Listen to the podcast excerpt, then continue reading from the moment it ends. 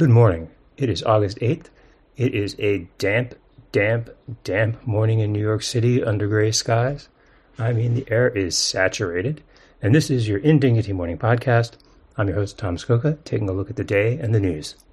The New York Times is reporting that a shark allegedly bit a woman in the water off Rockaway Beach yesterday. The victim was taken to Jamaica Hospital in critical condition with a wounded left leg.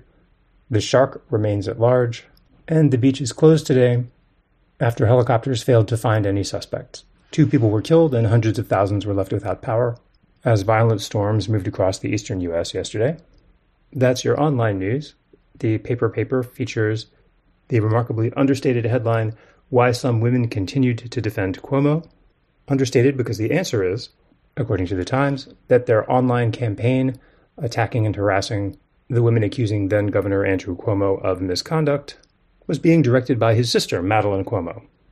Madeline Cuomo, in turn, suggested to the group members that her brother was aware of and supporting their work, a contention she now denies on the record, as does her brother through a spokesperson, leaving the reader to choose whether to believe that a Cuomo lied to manipulate people into doing something bad, or that the Cuomos are lying now to the public to cover up those bad deeds. Could go either way, really. Also on the front page, today in Ohio, a special election is happening, called by the state's Republican legislative majority to try to make it harder to amend the state's constitution for the sake of blocking an abortion rights measure in the regular election scheduled for November. Further down the page, there's the news that Amazon is now flooded with fake AI generated guidebooks, giving people meaningless travel advice.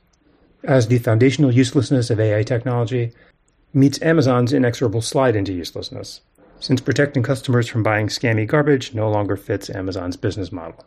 And the front section has multiple stories from inside the clown car of the Republican presidential nominating campaign, led by a front page story about how the candidates chasing Donald Trump's audience, who they have no hope of winning over in a contest head to head against Donald Trump, now feed distrust in vital U.S. institutions. Several, the story says, have adopted much of Mr. Trump's rhetoric, sowing broad suspicion about the courts, the FBI, the military, and schools. As they vie for support in a primary dominated by Mr. Trump, they routinely blast these targets in ways that might have been considered extraordinary, not to mention unthinkably bad politics, just a few years ago. Well, God forbid that the public should lose any trust in the FBI, the military, or the courts. But of course, the Republican field is attacking these institutions for the non corrupt parts of their portfolios. The jump on that story goes to page A12, and facing it on page A13 is the evidence that none of these wannabes will ever catch up to the man they're chasing, with the headline Trump faults, quote, woke, unquote, team for U.S. loss at World Cup.